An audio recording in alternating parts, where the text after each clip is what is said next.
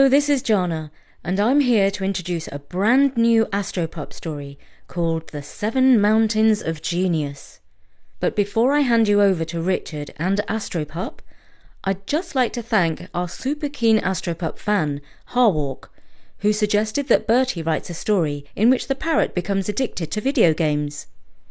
He's been listening to Storynory since he was three years old and is now nine. Thanks for being so loyal. Bertie took up the idea, and here's the story.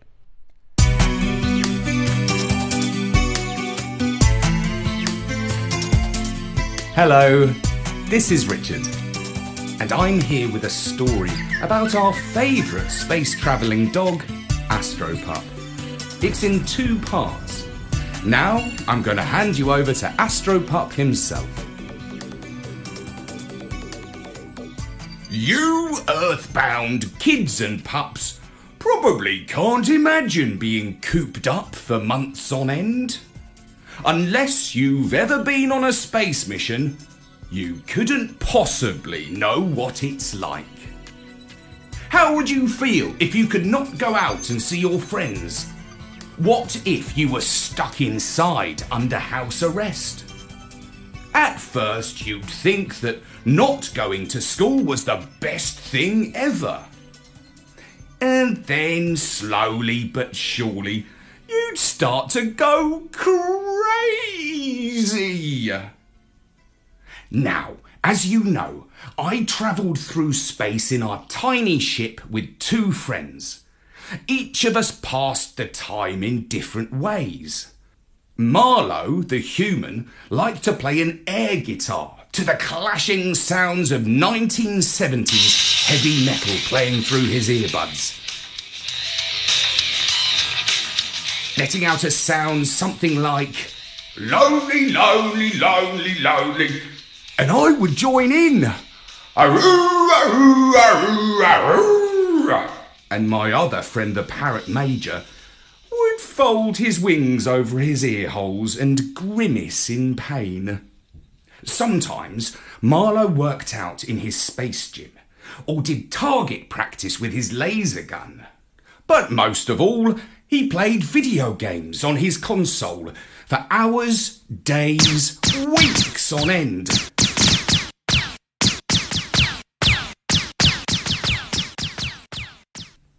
The parrot preferred more cerebral pastimes. I only know that word cerebral because he used to say to me, You four legged animals live by your instincts. We feathered creatures are cerebral. When I asked him what cerebral meant, he told me brainy. There's no doubt my friend the parrot was a cerebral bird. As a rule, he was dead against all types of fun. But for light relief, he would memorise diagrams of the 1972 World Chess Championship between Bobby Fischer and Boris Spassky. For many a long journey, I never saw the parrot once show the slightest interest in anything that was not 100% cerebral. He used to tell Marlowe that he was missing a great opportunity to expand his mind, albeit from a small base. You are wasting your life on those silly games, he used to tell him. You will never get back the lost hours. Think of what you might have accomplished while you were travelling through space. You had all the time in the universe to compose symphonies, or to write books, or to contemplate the infinite beauty of number patterns in nature. But what did you achieve? You shot three million virtual Star Troopers and reached level 187 in a pinball game. Tell that to your grandkids. That was the parrot's attitude. Games were a waste of time. Until one occasion when Marlowe called out, Hey, Mr. Parrot Major, sir, do you happen to know what is the smallest species of bird on Earth? As it happens, I do. The smallest bird on Earth is the male bee hummingbird, so called because his body is about the size of a large bumblebee. The species is native only to the island of Cuba. Thank you, Mr. Parrot, sir, said Marlowe. That will do nicely. Just out of interest, why do you want to know this fascinating fact? Oh, it's just for a game called The Seven Mountains of Genius.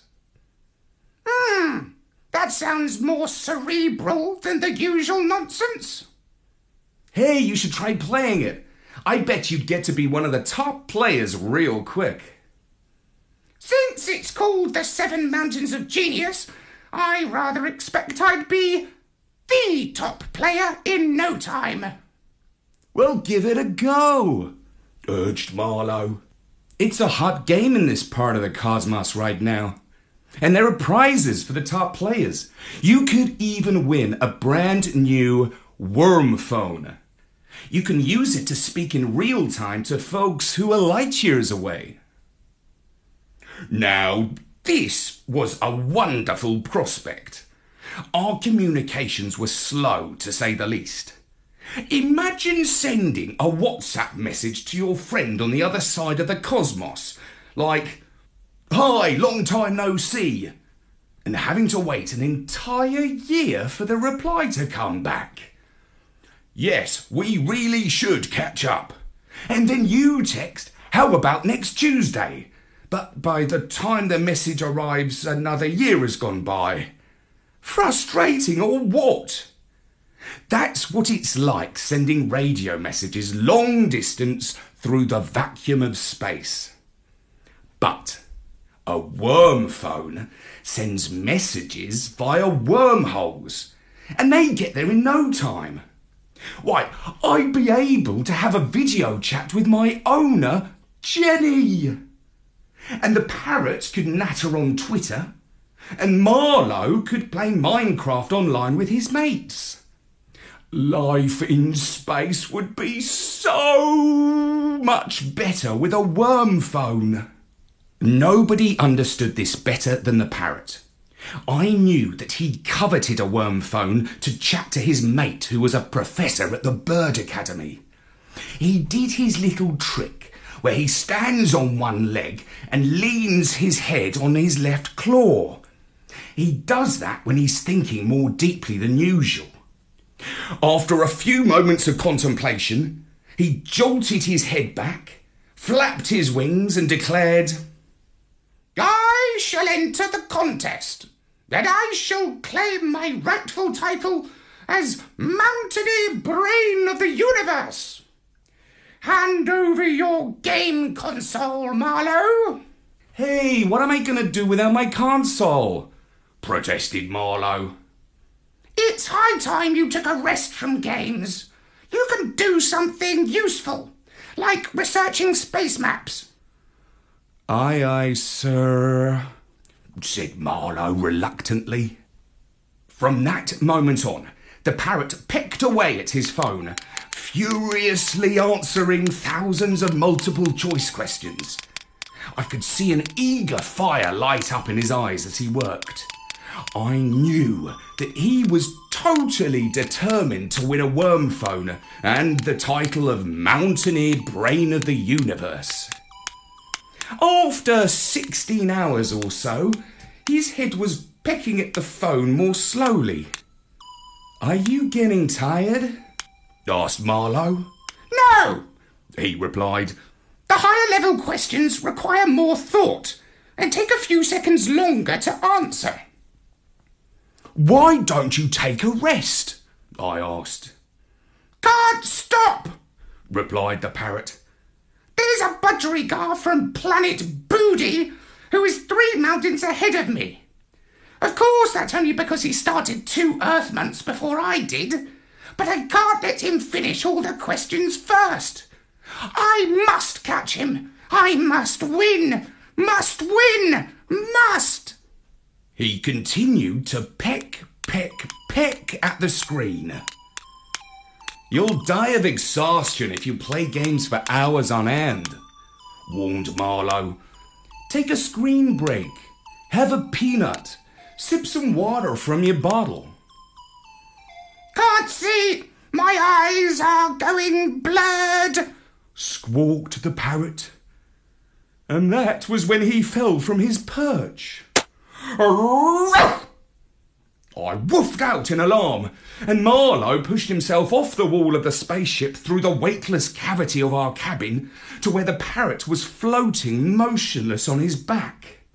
He's not he he's not dead, is he? I ventured. Marlowe tested the parrot's little chest to see if he was breathing. I'm afraid, he said mournfully, that the parrot is no more. He has ceased to be and gone to meet his maker. He is one more statistic, a victim of chronic game addiction syndrome.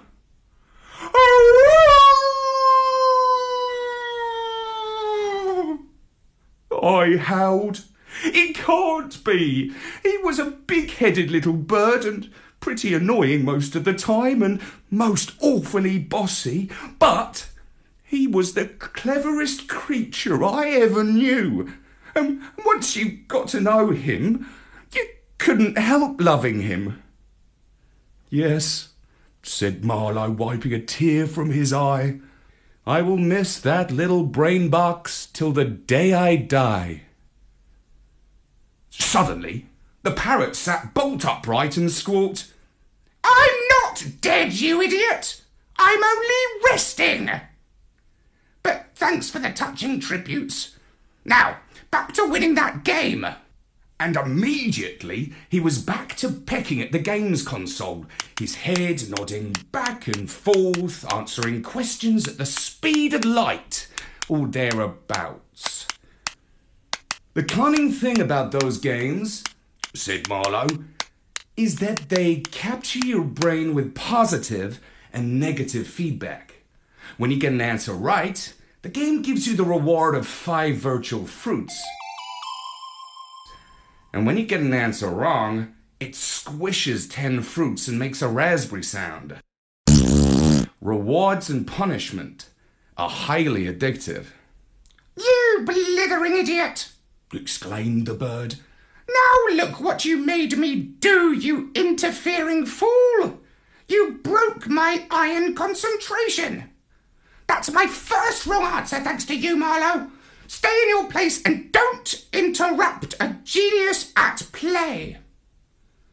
And I should add, said Marlowe quietly to me, it's been proven that playing games for too long can make you angry and irritable. You don't say, I replied. I would never have guessed that. Some time later, the console emitted loud trumpet music.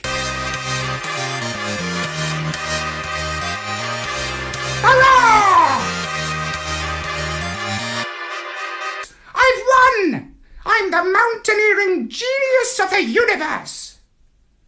I was about to join in the celebration by yapping at the top of my voice. But the celebration was cut off by a voice from the console that declared, You have climbed the first mountain. Only six more to go before you can claim your prize. What? What? What? exclaimed the parrot. Six more mountains to climb? This game's a total con. That's what it is. That's why it's called the Seven Mountains of Genius, said Marlowe.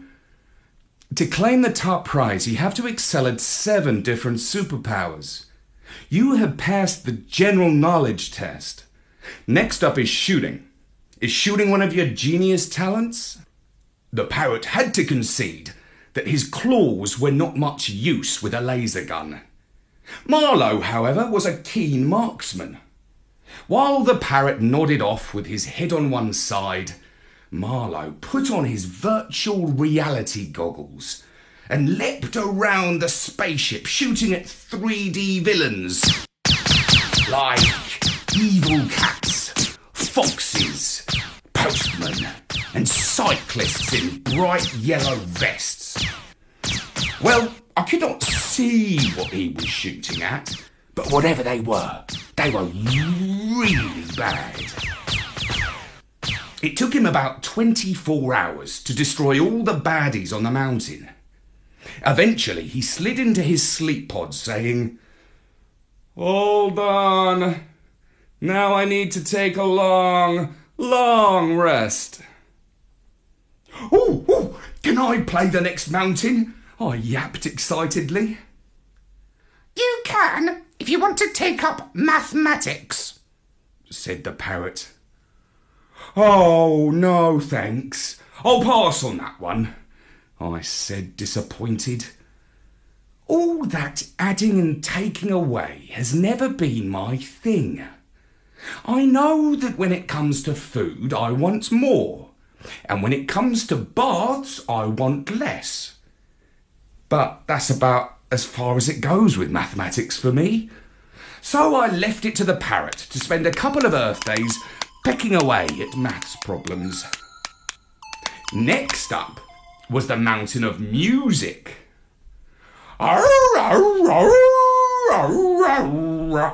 I sang. That's more like my thing. I have a fine voice. No way, Astropup, called out Marlowe from his sleep pod. When you sing, moons explode and suns implode. Hey, I said. At least I don't screech like that lead balloon band you listen to. The musical mountain has my name written on it, boasted Marlowe. The parrot gave him one of his steely stares. Playing air guitar does not count as musical ability, he told him. Hey, I can play the drums too, insisted Marlowe miming a solo with two imaginary drumsticks. But can you analyse the counterpoint of a Bach fugue? asked the parrot. I might if I knew how, said Marlowe. But the whole point is that you haven't a clue how, said the parrot. And there and then the commander parrot appointed himself to climb the mountain of musical genius.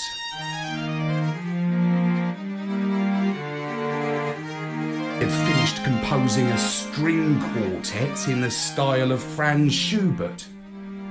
Next up, said the parrot, is the mountain of physical fitness genius. I have never claimed to be a genius in the gym. What about one of you two muscle brains? I would have happily done running on the spot while chasing a virtual squirrel but there were all sorts of levers that needed pulling, and pieces of elastic that needed stretching, and weird yoga poses that needed doing. Marlowe took up the challenge of the fitness mountain instead of me. Will there ever be just one mountain of genius for me to climb? I asked. Seems doubtful, the parrot told me, shaking his little head. The sixth challenge was the mountain of coding genius.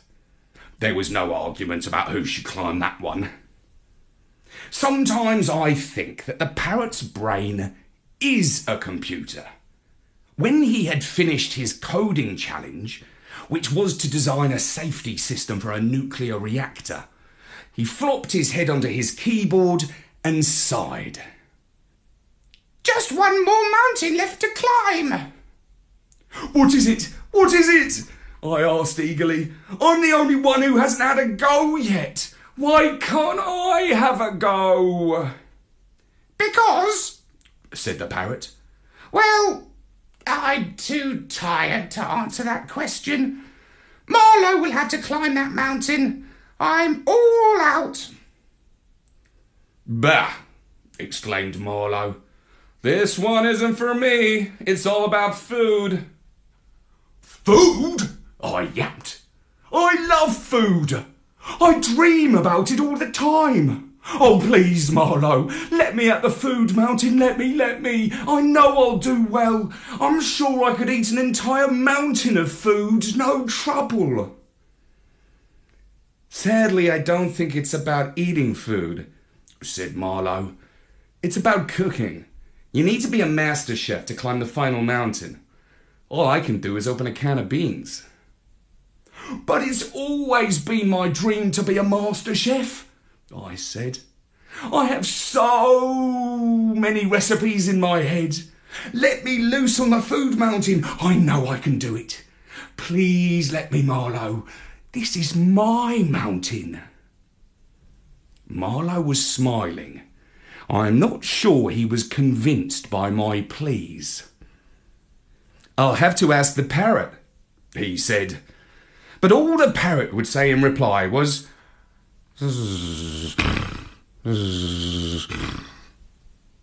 Oh, go on, Marlowe, let me! Well, okay. I can't say I know anything about cooking, and the parrot is fast asleep, and time is running out. And it's not as if we have a queue of volunteers. So, here, Astropup, try on these VR goggles. Well, thanks for that, Astropup. I look forward to part two very much. Thank you, Richard and Astropup, and a special thank you to Harwalk, who suggested a story about getting hooked on video games. Astropup will be returning soon for the second and final part of this story. And I've got news for our Patreon supporters and anyone who would like to join us on Patreon. Bertie is posting links to the stories as he writes them. You can join in with comments and help shape the stories and give us ideas for the next story. So do join us on Patreon and become part of the Storynory family. For now, from me, Jana, at storynory.com, bye!